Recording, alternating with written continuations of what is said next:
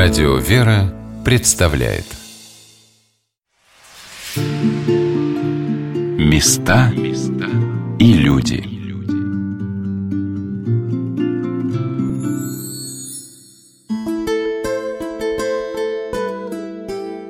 История реставрационного искусства в России началась в XIX веке.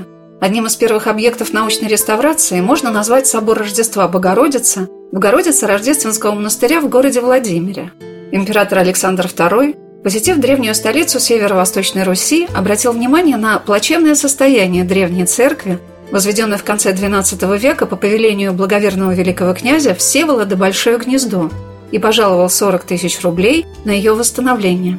Автором научной реставрации собора был архитектор Николай Андреевич Артлебин – он приступил к реконструкции собора в 1861 году.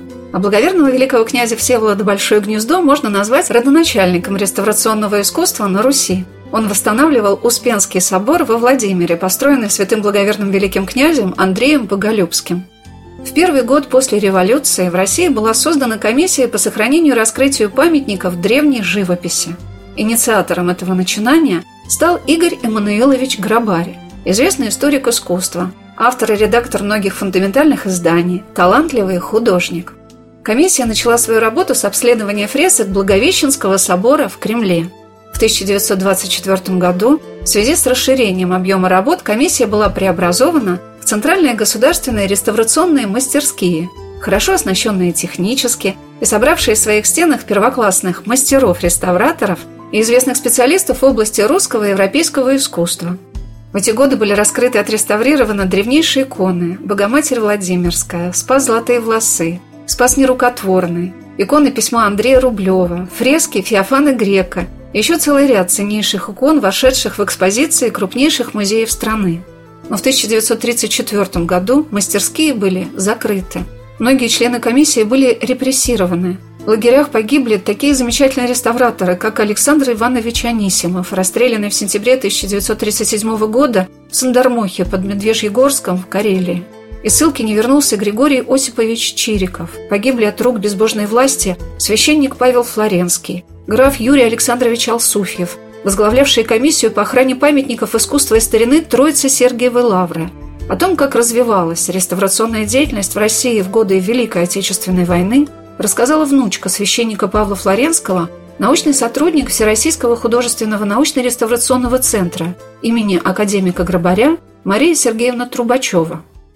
В 1943 году, еще война в самом разгаре, Великая Отечественная, но Грабарь поднимает вопрос о том, что надо возобновить деятельность реставрационных мастерских. Памятники разрушены, многое уничтожено, и такая необходимость уже возникла во время войны. Многие музеи находились в храмах. Это такая была даже линия, чтобы спасти храм тот или иной, стремились вот эти деятели реставрации, культуры, стремились сделать храмы музеями. И предметы, наполнявшие храм, это и иконы, и краеведческие предметы. Поэтому, когда в 1944 году работа мастерских была объявлена уже открытой, то стали из вот этих музеев или ездить стали в музеи. Так вот в Великий Новгород ездили реставраторы, и чтобы отреставрировать фрески, им приходилось заниматься еще и архитектурными работами и восстанавливать кладку стен, а потом заниматься укреплением фресок. И затем из этих музеев также стали привозить иконы в реставрационную мастерскую, которая была расположена с 1945 года в помещении Покровского храма Марфа-Маринской обители. Художественные мастерские в то время представляли собой уникальную атмосферу, когда на столах лежали иконы, начиная с XII по XIX век. И вот в эту наполненную удивительными открытиями, находками, радостями жизнь, в этот коллектив творческих людей, взявших на свои плечи огромный труд по сохранению культурного достояния России, лилась жизнь и судьба Адольфа Николаевича Овчинникова. Результатом этой самоотверженной работы – Адольф Николаевич 65 лет прослужил в центре Грабаря, стало создание замечательной коллекции копий реставрации, представленных в музее, который так и называется – «Иконотека Овчинникова». Этот живой музей – это научно-реставрационная мастерская, созданная в доме в Причистинском переулке в центре Москвы, где в 50-е годы располагалась мастерская Веры Игнатьевны Мухиной. Коллекция Адольфа Николаевича так масштабна, что экспозиции музея могут сменять одна другую. Но сейчас здесь представлены основные вехи творческой биографии мастера. Об этом рассказал заведующий иконотекой Александр Анатольевич Гарматюк, реставратор высшей квалификации, кандидат искусствоведения.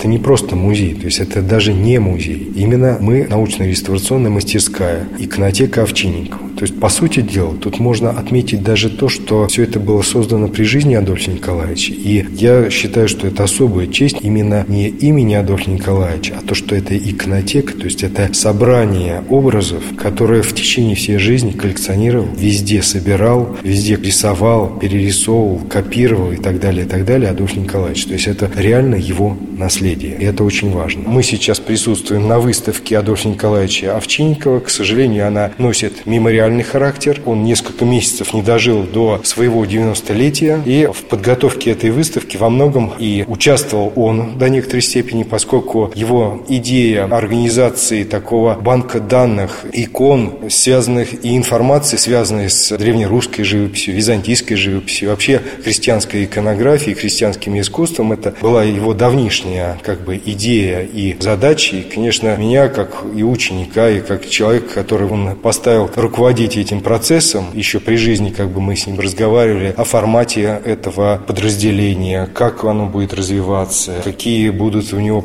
перспективы и задачи и так далее. И, конечно, для меня самым поразительным, и сейчас вот когда еще к тому же прошла такая, можно сказать, историческая отбивка, к сожалению, она такая несколько печальный характер носит, но тем не менее это произошло. И для меня, конечно, самое потрясающее, что есть такие целостные натуры, которые буквально с самого, может быть, рождения знают, чем они занимаются, имеют потрясающую уверенность, устремленность и знают, что вот не только он один жертвует всем ради достижения вот этой этой какой-то великой цели, но и всех с собой он буквально там обнимает, захватывает и тащит к достижению этой цели.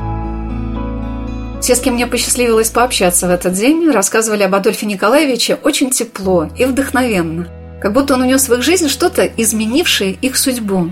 Мне запомнили слова об иконотеке Овчинникова, протодиакона Алексея Трунина, клирика храма всех скорбящих радость на Большой Ордынке, который долгие годы учился у Адольфа Николаевича.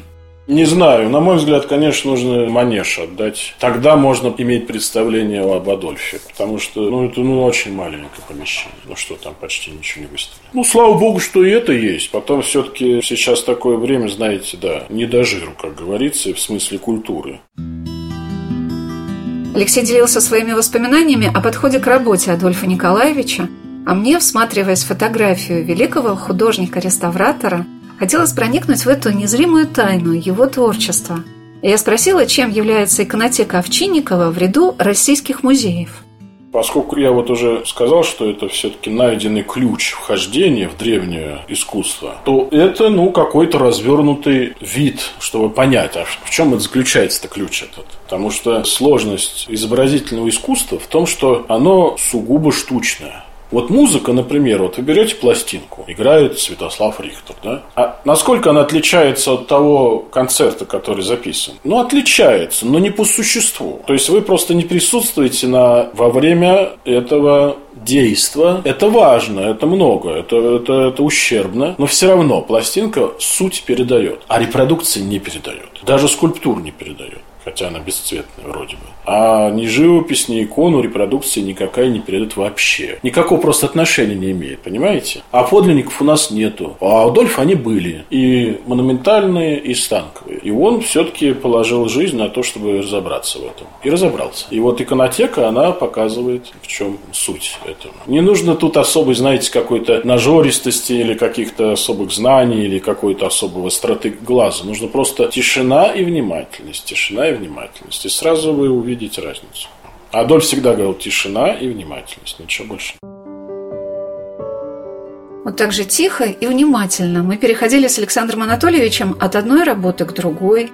И спектр творений художника-реставратора приводил меня не только в восхищение объемом творчества в разных стилях и эпохах, но и вызывал глубокое уважение к трудоспособности Адольфа Николаевича, потому что им были созданы целые километры копий – и лишь некоторые из них представлены сейчас на экспозиции. Мне запомнились копии фресок, представляющие несколько неожиданно, но очень ярко знакомые иконографические сюжеты – Здесь у нас представлена также интересная композиция. Она у нас в развернутом виде, а в реалии это небольшая такая апсида, диаконика, где представлена уникальная по своей иконографии композиция святого Георгия. И вот мы уже привыкли, конечно же, что Георгий побивает копьем змея. Как раз на именно эту композицию обращали многие исследования. Здесь совсем другая интонация. Здесь царица Елисава буквально за веревочку ведет змея, приручает. То есть вот именно такое, можно сказать, благожелательное отношение. Есть это довольно неожиданно и интересно, это довольно редкий сюжет. Вверху у нас архистратих Михаил.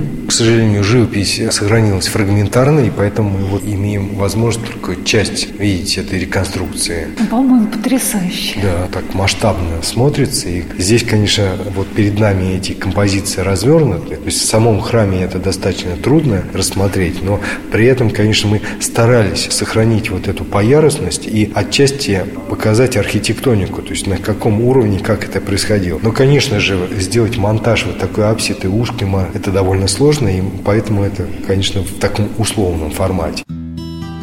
Мне было интересно спросить, а как же повторял Адольф Николаевич фрески, выполненные на стенах храмов, на бумаге? И как стало возможным экспонировать эти копии? Он нашел довольно интересный компромисс между настоящей штукатурной такой смесью. То есть он понимал, что и на тот момент много таких было копий, которые и людей, которые копировали на штукатурке. То есть как бы на подлинной штукатурке. Но результат очень такой реально тяжелый. То есть штукатурка – это стена. Конечно, большие объемы, они просто даже не транспортабельны. И Адольф Николаевич для себя нашел следующий выход. То есть он делал на бумаге, грунтовал это специальным образом, что чтобы в этот грунт включены были частицы, схожие с настоящей штукатуркой. Таким образом, он добивался фактуры этой штукатурки. И уже поверх этому он делал уже казиновые темперы, специальный собственный состав придумал, и она очень близко походила на текстуру и другие качества первоначальной живописи. И после того, как он создавал вот такое первозданное, так в кавычках мы, конечно же, то есть это на самом деле версия того, какие результаты дали ему исследования.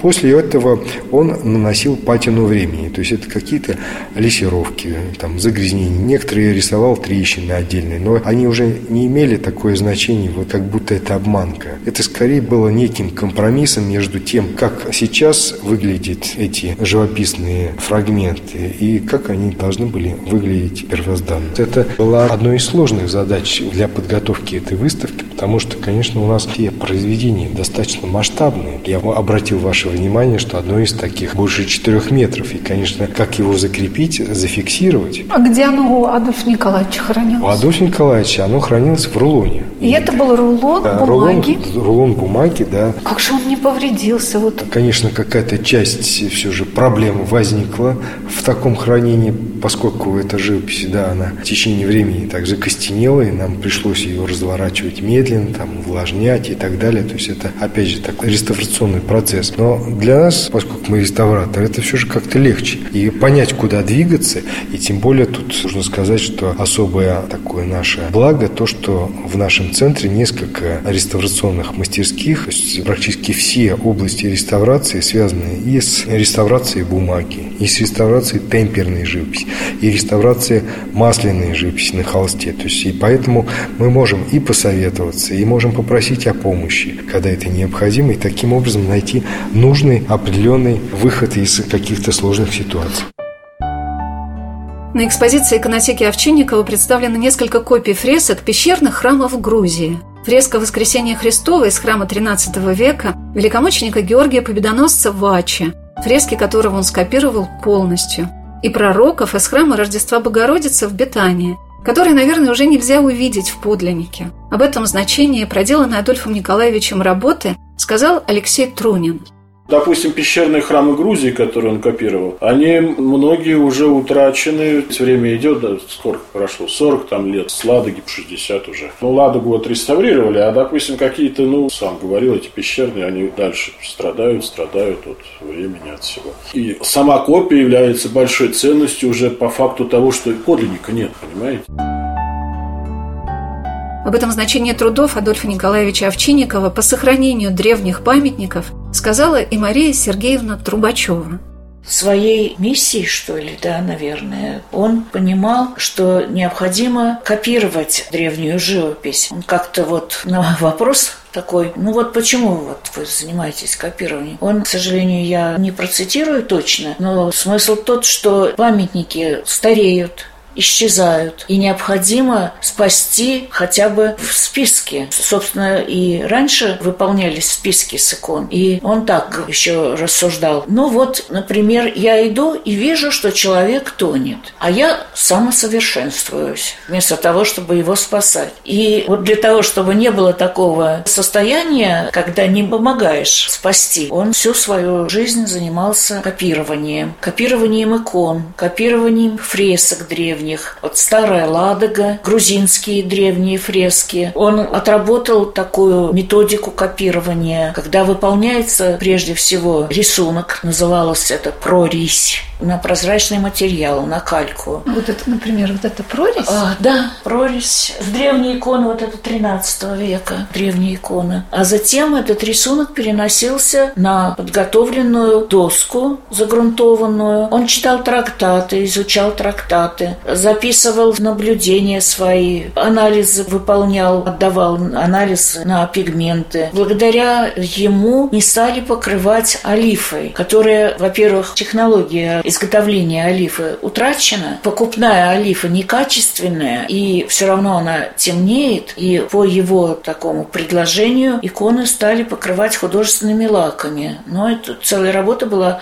по подбору этих лаков. Поскольку все равно после реставрации, ну, имеется в виду, что икона поступает в музей с определенным режимом температурно влажностным. При нем, как он рассказывал, удаляли олифу и запись еще чуть ли не ножами. Но вот были введены медицинские скальпели, зонды, шприцы, то есть вот такое оборудование более соответствующее тонкой работе. Растворители также. Растворителями занимались химики, но он эту работу поддерживал и настаивал на том, чтобы были подобраны органические растворители, а прежде пользовались нашатырным спиртом, который много очень сжигал, так скажем, самую тонкую живопись. Менялся колер, и памятники портились.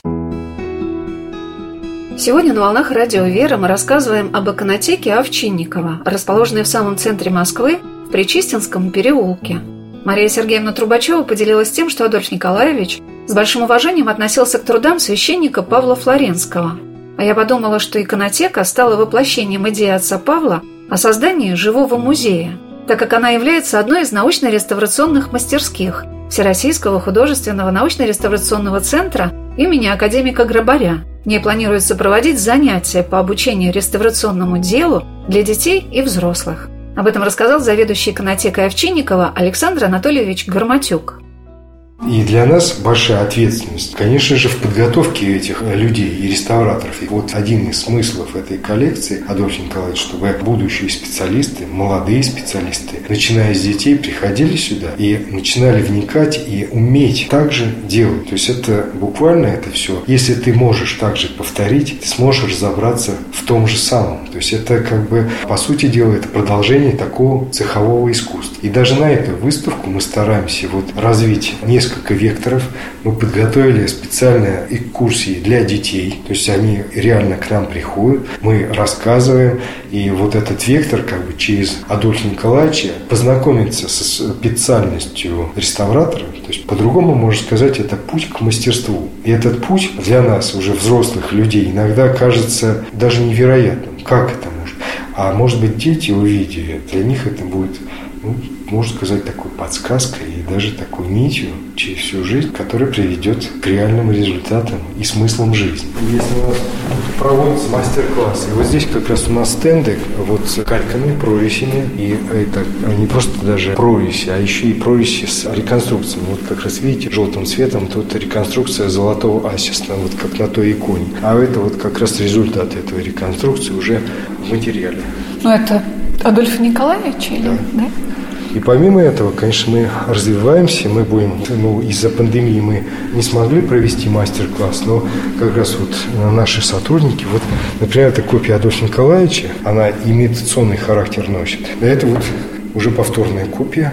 И как раз на основании этого мы собирались сделать мастер-класс, сделали даже небольшой фильм по этому поводу. И надеемся, что будет полегче, мы его обязательно проведем. Насколько же иконотека является таким вдохновляющим пространством для занятий живописью? Большой светлой мастерской, рядом с копиями и реконструкциями древних икон и фресок, выполненными рукой великого мастера, это возможность прикоснуться к тайне. Главными жизненными вехами Адольфа Николаевича, наверное, были его работы. Может быть, каждая скопированная икона являлась еще одной ступенькой его восхождения. Поступив в 1956 году на работу в реставрационные мастерские, он посвятил этому служению всю свою жизнь. На экспозиции можно увидеть летопись иконописных копий реконструкций Адольфа Николаевича Овчинникова.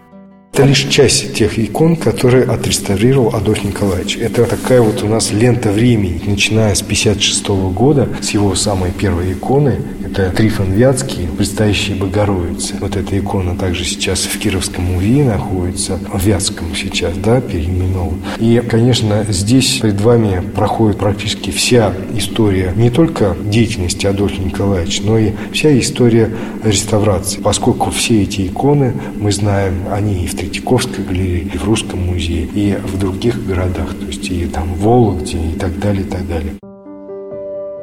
Самое большое впечатление на этой экспозиции на меня произвела икона Пресвятой Богородицы с необычным названием Тимиотера, с ярким контуром киноварью всей фигуры Бога-младенца – Последнее поступление – это то, что нам передала наследница. Они находились в квартире Адольфа Николаевича. То есть многие иконы, вот особенно от последней передачи, мы как раз постарались их максимально представить. Одна из таких икон – это вот Богородица Тимиатера. С этой иконой, можно сказать, связана и его реставрационный такой один из последних достижений. То есть эта икона была отреставрирована в 90-х годах в Италии. Его приглашали в Италию. Он увидел, насколько эта икона интересна. Несколько раз сделал рисунок, вот такой динамичности, подвижности, и уже только после этого сделал вот эту копию, в которой старался уже максимально выявить вот этот полет, можно сказать, кисти мастера, да, и мне кажется, что здесь вот удалось это Адольфу Николаевичу, она такая необычайно энергичная, экспрессивная по своей живописи, и при этом глубокая такая, внимательная по своему духовному содержанию. Кабинете Адольфа Николаевича Овчинникова, расположенном в научно-реставрационном центре Горбаря, я увидела прорезь иконы Пресвятой Богородицы, которую Адольф Николаевич не успел написать. Но даже переведенная на кальку, она производит очень сильное впечатление. И по словам Алексея Трунина, это впечатление связано с удивительной точностью мастера. Это выдающаяся вещь, он очень хотел бы написать, вот видите, доску приготовил, но не успел. Она уже была там не так давно. Это 13 век, очень необычная. Он про нее даже книжечку маленькую написал. Как называется эта икона? Ну, это Адигитрин, тут не в этом дело. Здесь важно вот очень много символических и философских моментов вот в этих вещах, во всех. 13 век и вот. откуда? Это Новгород. Новгородская? Новгородская, да. Да, даже по кальке видно, что какая-то удивительная. Да, понимаете, вот человек делает, да. Он делает кальку, он не пишет копию, он делает кальку, но он понимает, что вот эти люди, каждый из них, во-первых, он настоящий, вот то, что я вам сейчас показывал, да, как это рисует. Это не тщательность, это точность. Это очень разные вещи. Сейчас пишут тщательно и мимо, а тогда писали довольно свободно, но точно. Вот, вот и разница двух наших подходов. И они все переживают, и за каждым этим стоит огромная работа самого мастера. Да еще его учили такие же, и еще тех учили такие же, понимаете? И вот все это накопительное. Он всегда говорил, а Овчинников говорил, культура – явление накопительное. И сам был таким аккумулятором. Посещение экспозиции иконотеки, где представлены копии реконструкции икон и фресок, выполненных с таким мастерством, заслуженным работником культуры, заслуженным деятелем искусства Российской Федерации, реставратором высшей квалификации, доцентом Свято-Тихоновского гуманитарного университета на кафедре иконописи, участником огромного числа выставок, обладателем множества наград, в том числе золотой медали Российской Академии Художества Адольфом Николаевичем Овчинниковым – может стать для каждого человека огромным событием. И дело не только в воздействии этой живописи, приоткрывающей для каждого из нас завесу горнего мира. Дело и в том, что личность Адольфа Николаевича как будто дарует человеку пример деятельного отношения к своей жизни, своему труду, своему восприятию искусства, когда оно, по словам его учеников, становится пищей, живительными соками жизни. Ведь к искусству можно относиться и потребительски. Но когда оно заставляет твою душу по-новому видеть, по-новому чувствовать, по-новому мыслить, это то, к чему оно и призвано. А икона и фреска, как изображение Бога, Его Божественной Матери, святых угодников Божьих, это и есть та граница, которая соединяет грань земного бытия и небесного. Я спросила Александра Анатольевича о том, как вспоминают Адольфа Николаевича его коллеги, его друзья, и я уверена, тысячи его учеников и последователей по всему миру. Я уверена, что многим из тех, кто побывает в иконотеке Овчинникова, станут близкими и понятными слова Адольфа Николаевича. Когда я пришел в 1956 году в исторический музей и увидел живые иконы, у меня будто с глаз пелена спала. Стало понятно, что там и живопись, и жизнь, и вообще все.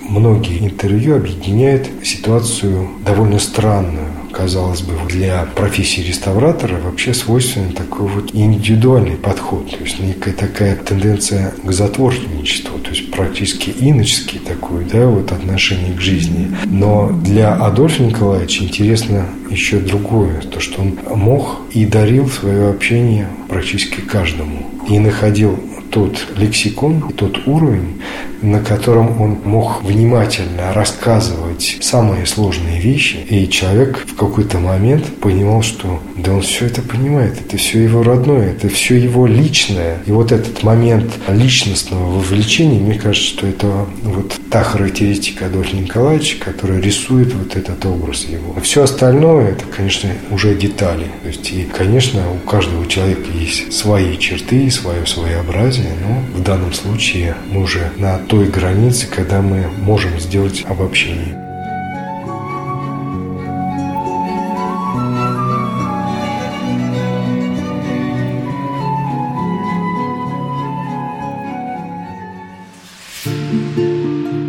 Места и люди.